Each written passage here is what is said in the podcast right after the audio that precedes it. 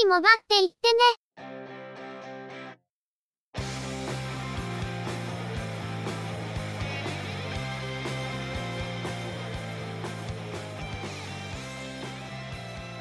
通信業界、モバイル、IT に関するニュースや話題を取り上げ、中の人が意見を述べたり、製品レビューまがいのことをしたり、様々な体験について、ご紹介していくポッドキャストです。ゆくもばのおしゃべりはすべて、合成音声によってお送りしています。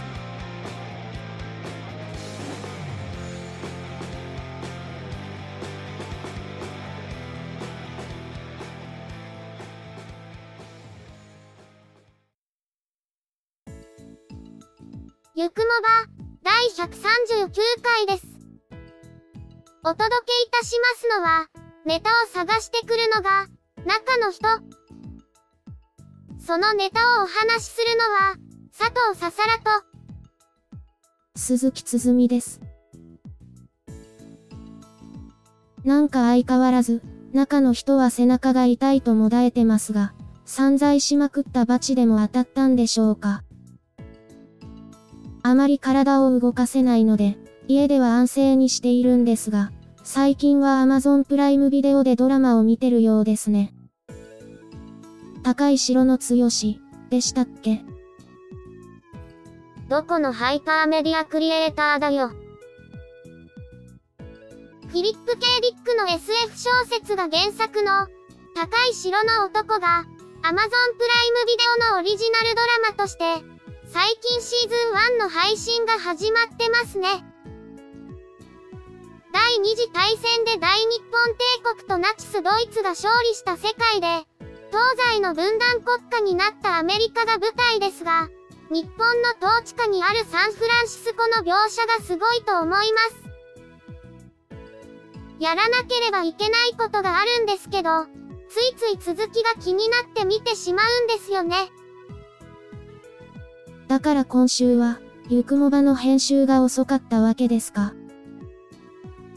今週も、出張で日曜日から移動なんで、時間がないんですけどね。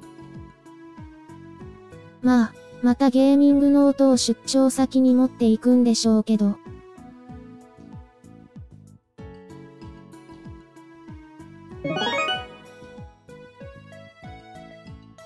それでは、今回のニュースです。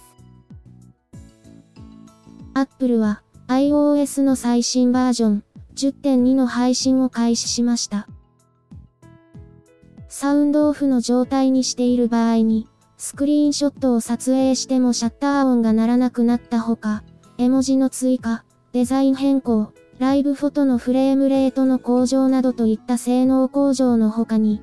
他社製 Bluetooth デバイスのパフォーマンスや接続性の向上、メッセージでキーボードが表示されない場合がある問題の修正など、数多くの不具合修正なども加えられています。クリーンショットを撮影する時のシャッター音が爆音というのが結構不評だったと思いますが、今回の修正でようやく対策が取られましたね。修正が加えられた箇所がかなり多いので、すべてを拾ってご紹介することができないんですが、中の人も iPhone 6のバージョンアップは済ませているものの、修正内容の確認は何もできていないんですよね。まあ、中の人の場合は、触ってたらそのうち気がつくんじゃないですかね。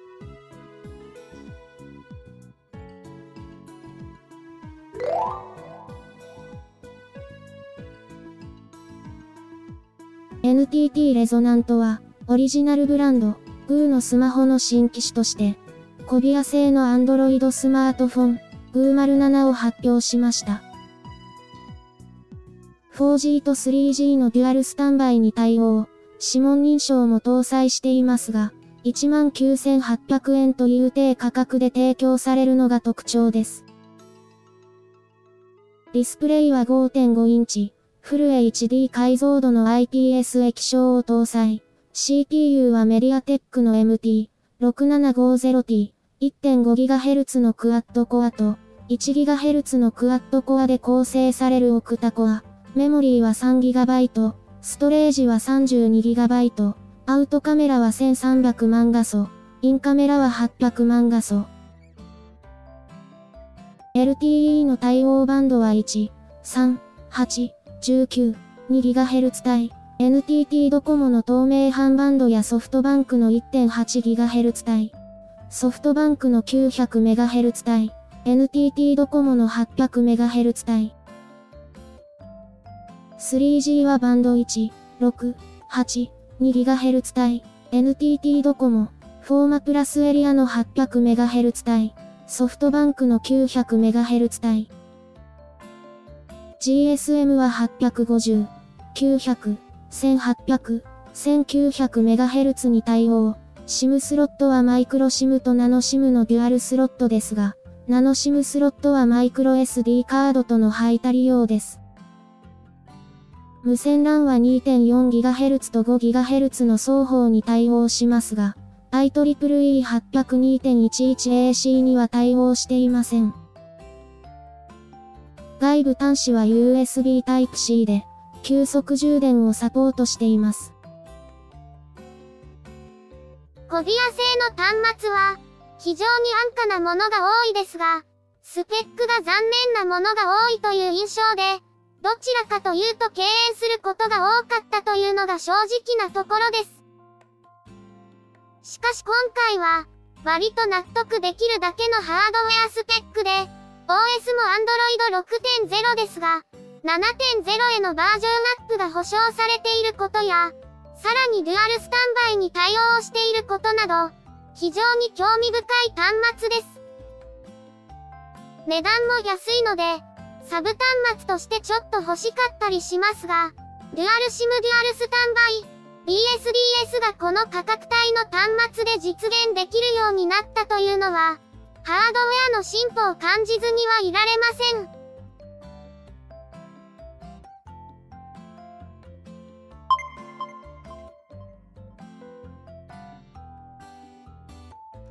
アップルは、ワイヤレスイヤホン、AirPods の販売を、オンラインストアで開始しました。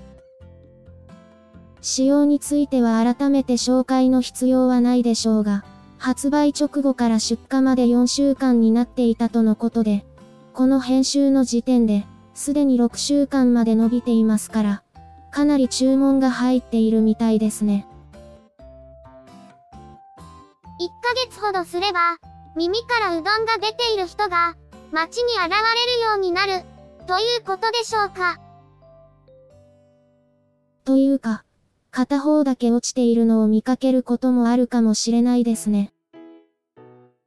中の人は全く興味なさそうなんですけど。そもそも、イヤーポッツがあまり好きじゃないんだよね。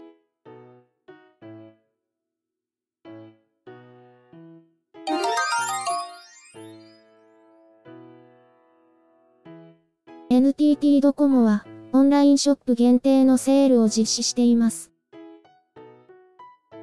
2013年の夏モデルで、かつてギャラクシーと共にツートップとして販売されていた、エクスペリア AS、SO04E が含まれていて、価格は5400円。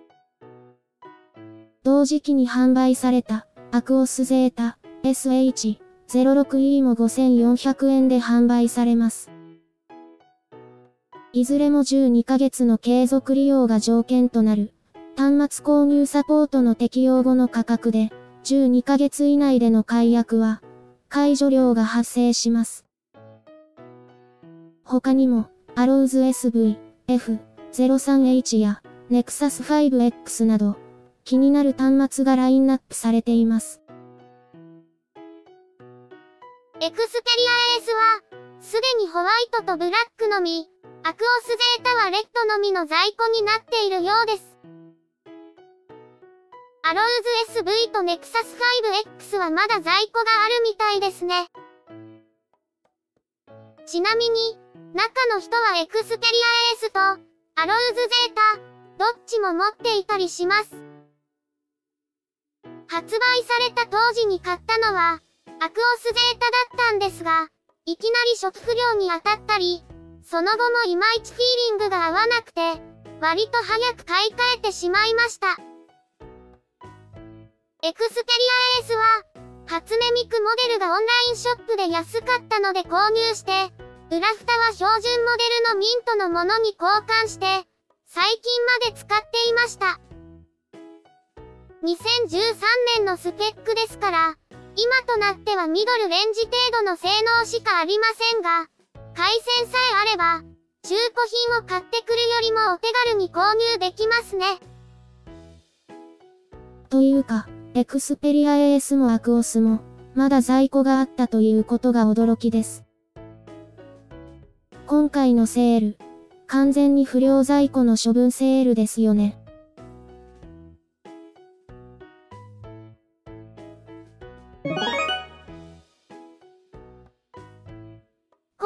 のニュースは以上です。この講談部分、出張先のホテルで編集をしているんですが、すでに日曜日の夜11時半を回っているのに、まるで編集が進んでいないという、完全に非常事態です。ニュース部分の編集でやらかしているのをいくつか見つけてしまったので、そのやり直しを先にやったせいで、いよいよ日曜日のうちに配信するのが難しくなってしまってますね。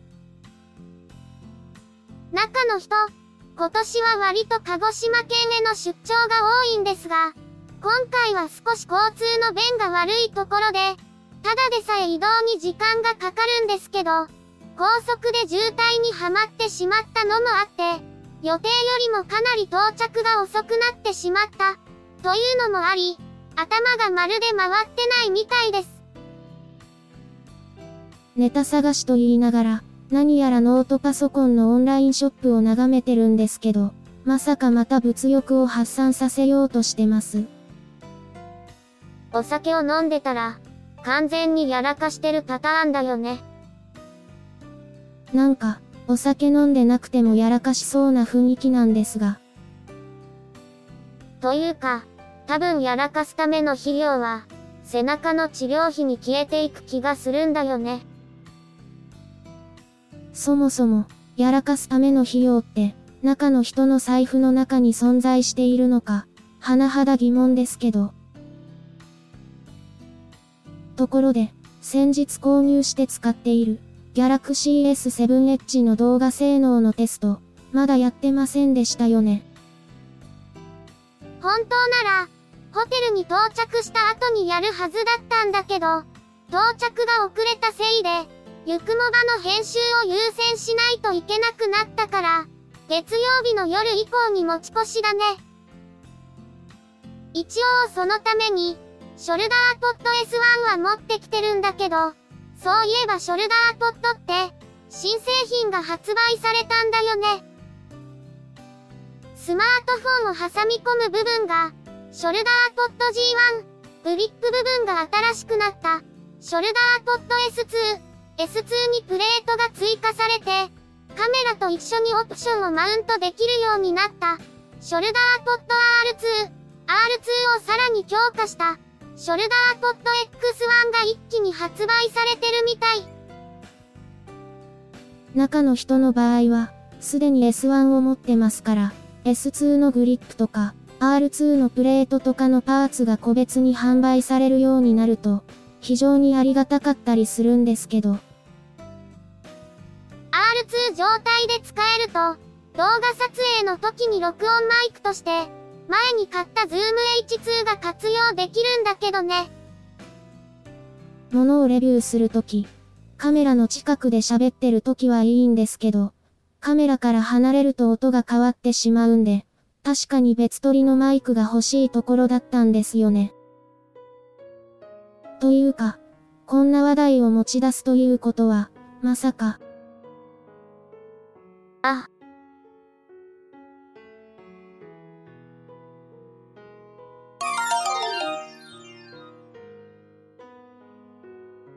ゆくもばでは、お聞きの皆様からの、ご意見、ご感想などのコメントをお待ちしています。